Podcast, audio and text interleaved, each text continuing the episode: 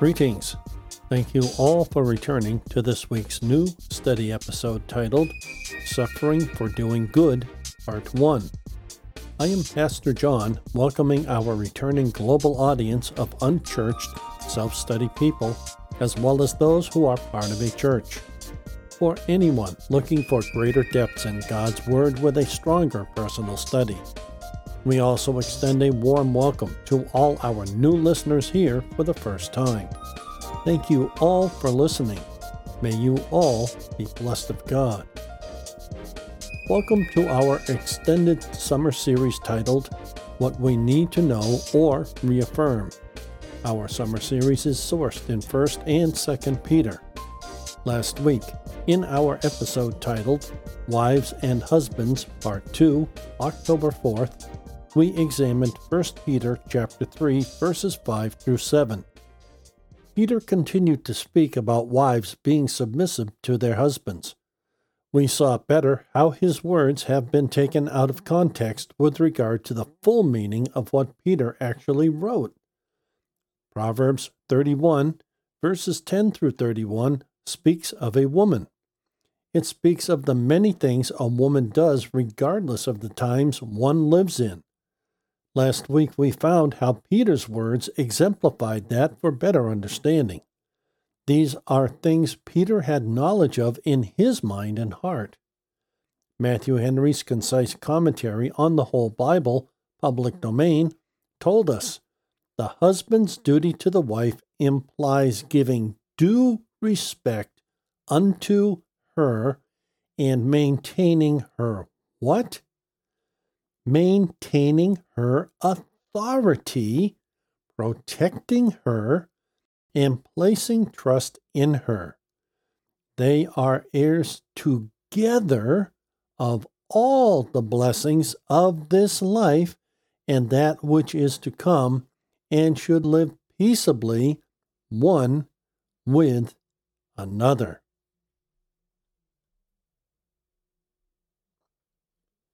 This week, Scripture reads, Finally, all of you be harmonious, sympathetic, affectionate, compassionate, and humble. Do not return evil for evil or insult for insult, but instead bless others because you were called to inherit a blessing. For the one who wants to love life and see good days must keep his tongue from evil and his lips from uttering deceit. And he must turn away from evil and do good. He must seek peace and pursue it. For the eyes of the Lord are upon the righteous, and his ears are open to their prayers. But the Lord's face is against those who do evil. For who is going to harm you if you are devoted to what is good? But in fact, if you happen to suffer for doing what is right, you are blessed. But do not be terrified of them or be shaken. But set Christ apart as Lord in your hearts and always be ready to give an answer to anyone who asks about the hope you possess. Yet, do it with courtesy and respect, keeping a good conscience, so that those who slander your good conduct in Christ may be put to shame when they accuse you. For it is better to suffer for doing good, if God wills it, than for doing evil. While we will come to it, you still should have noticed what verse 17 said. For it is better to suffer for doing good, if God wills it, than for doing evil. It is better to suffer for doing good? What is up with that? Stay with us, and we will find out. So, starting at the beginning, verse 8 opens strong as it says, Finally, all of you be harmonious, sympathetic, affectionate, compassionate, and humble. Notice how Peter is speaking to everyone. He said, all of you. Not some specific group of people, but to all people. he tells us to do 5 things. 1. Be harmonious. 2. Be sympathetic. 3. Be affectionate. 4. Be compassionate. 5. Be humble. Then in verse 9, Peter seems to flip the coin over to the other side by telling us, do not return evil for evil or insult for insult, but instead bless others because you were called to inherit a blessing. There is the bottom line. The previous 5 items are the means to this end. So, inherit a blessing? What blessing? Are we not already blessed if we are in Christ? In other words, saved by Christ? Let us dig deeper to get some deeper understanding of what Peter is telling us. Sympathizing, rejoicing and sorrowing together. Love all believers as brethren. Be compassionate toward the afflicted. Be courteous to all men. That means all mankind, folks, men and women. Continuing, courtesy is such a behavior toward equals and inferiors as shows respect mixed with love. From John Wesley's Notes on the Bible. Wow! Courtesy is a behavior toward equals and inferiors as shows respect mixed with love? Somehow, courtesy and love mixed is something we are to pursue as a form of courtesy. Seriously? Yes, this is what Peter is telling us to aspire to. Not only rejoicing and sorrowing together, not only loving all believers as brothers and sisters in Christ, brethren, not only being compassionate toward the afflicted, but showing courtesy to who? All men and women. How? By being of courteous behavior toward our equals and who? Our inferiors, showing them both respect mixed with love. To be very clear, the usage of the word inferiors does not mean the same as it first implies today. What inferiors meant when it was more in vogue and used by John Wesley in his commentary is properly as used here in Scripture, meaning low or lower in station, rank, degree, or grade, often followed by to. Low or lower in place or position, closer to the bottom or base, of comparatively low grade, poor in quality, substandard, a person inferior to another or others, as in rank or merit. From the Free Dictionary by Farlex.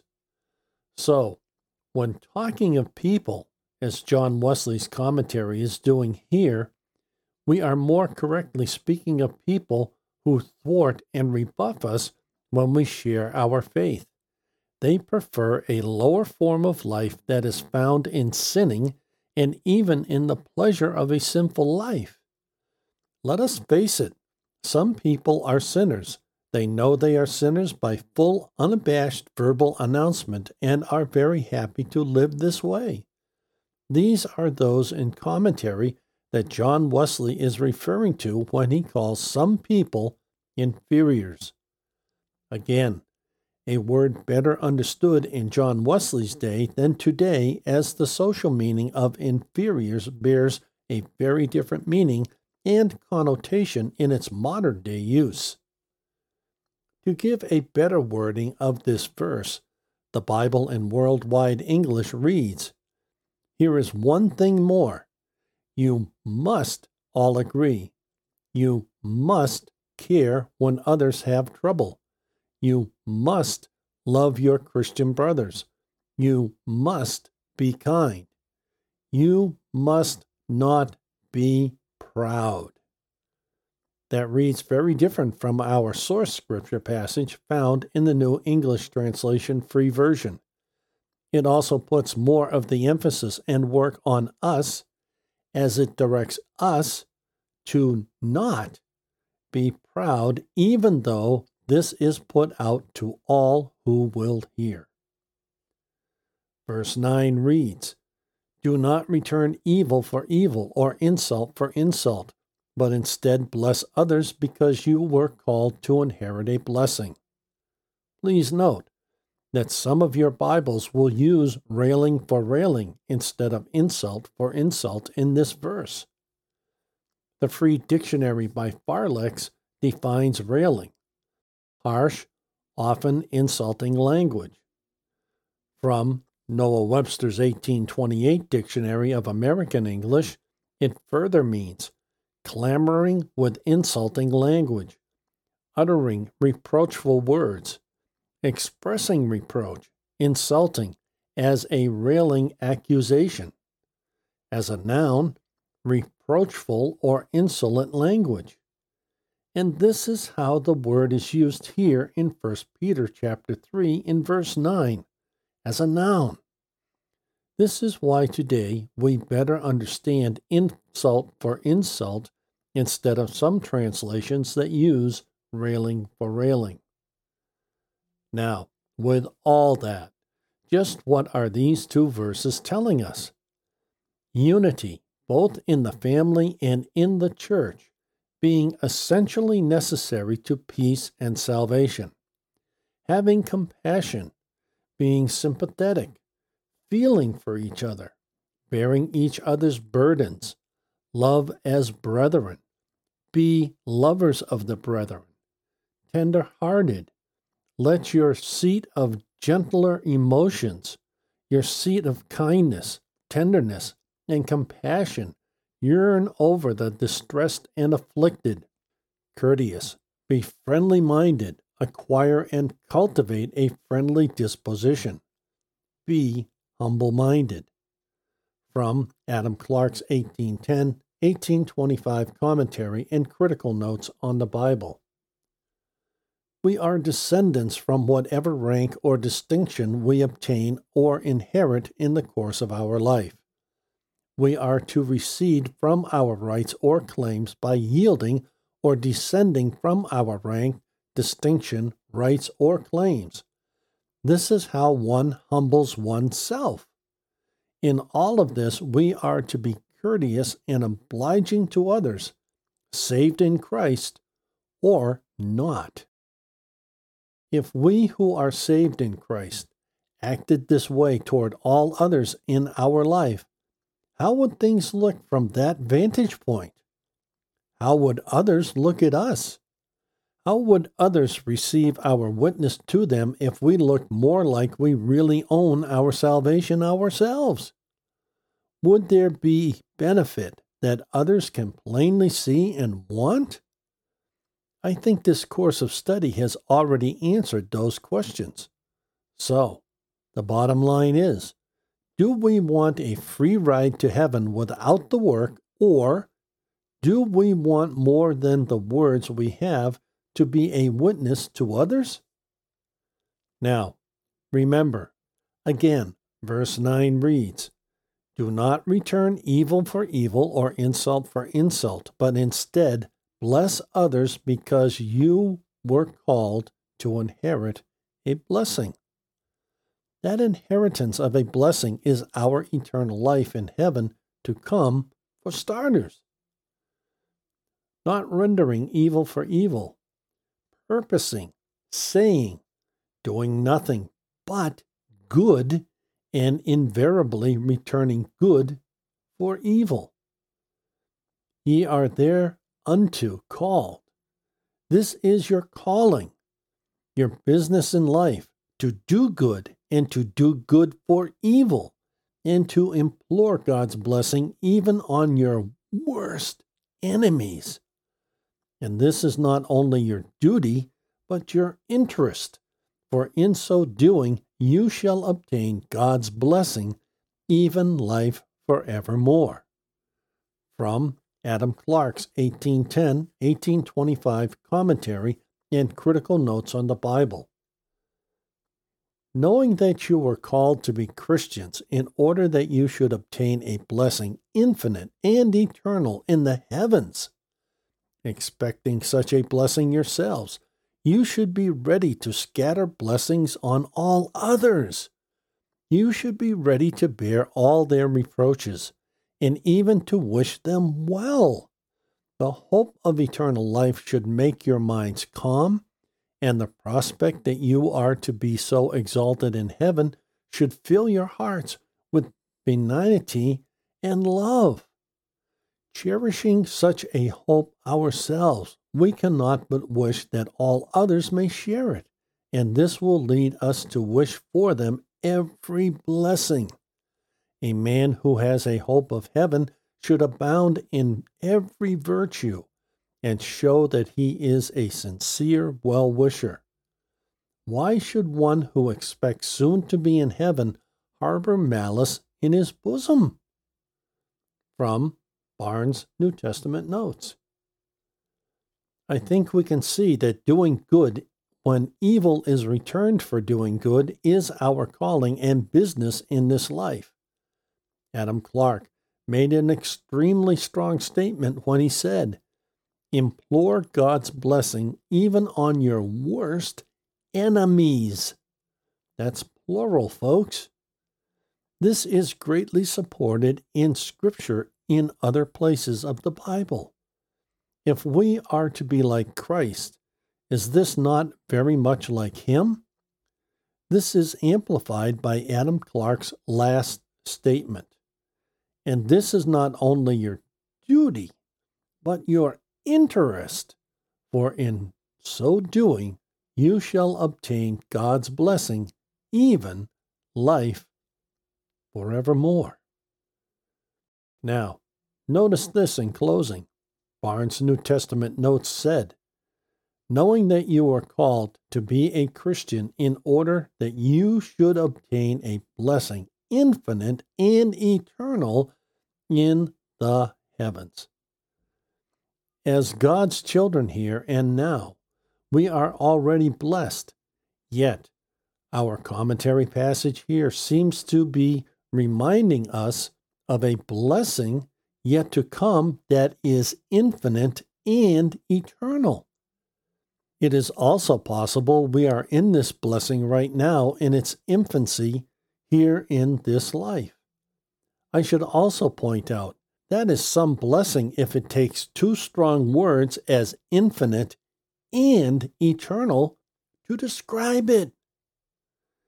If we are expecting such a blessing, then there is something we should be doing in the here and now.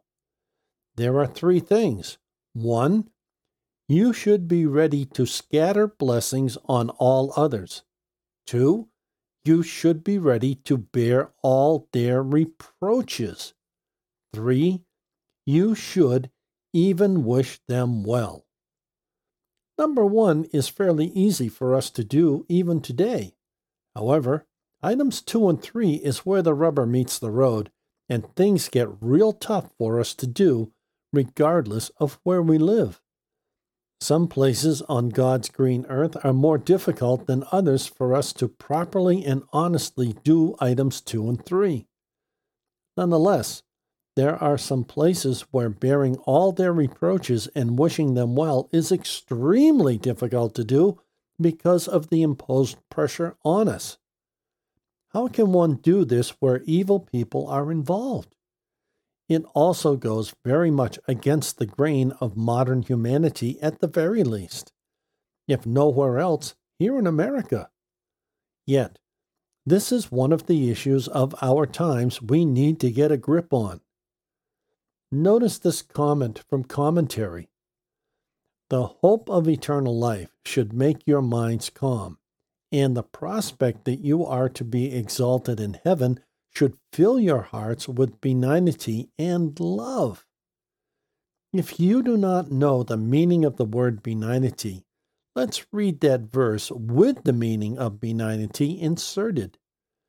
"The hope of eternal life should make your minds calm, and the prospect that you are to be so exalted in heaven should fill your hearts with a favorable attitude, a quality of being kind and gentle and love. So, our hearts should be filled with a favorable attitude, a quality of being kind, a quality of being gentle, and also with love.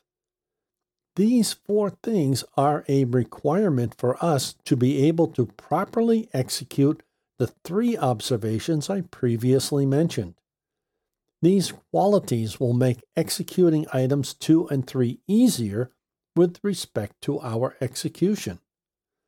These qualities have to be the foundation those three aforementioned tasks are built on. Barnes also said, "Cherishing such a hope ourselves, we cannot but wish that all others may share it, and this will lead us to wish for them every blessing." This should fill our hearts. It is yet another means of how we can bear up under all reproaches and why we should wish them well who reproach us. I will leave you with this from Barnes' commentary. Why should one who expects soon to be in heaven harbor malice in his bosom? Next week, our episode is titled Suffering for Doing Good, Part 2. We will examine 1 Peter to more completely understand why one has to suffer for doing good. That seems to be a conflicting statement. Next week, we will continue to sort this out.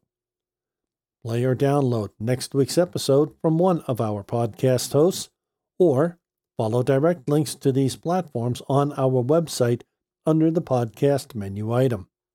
Details follow. All Bible quotes without a citation are from the New English Translation Free Version. This study podcast is a wholly self-funded outreach presented by the Church of the Unchurched, currently an all-electronic Boston-based outreach uniting the community of lost, searching, lonely, and forgotten in Christ. We greatly appreciate serving our international audience. God bless you all. If you are visiting for the first time, welcome. We look forward to the return of all our faithful listeners and new listeners.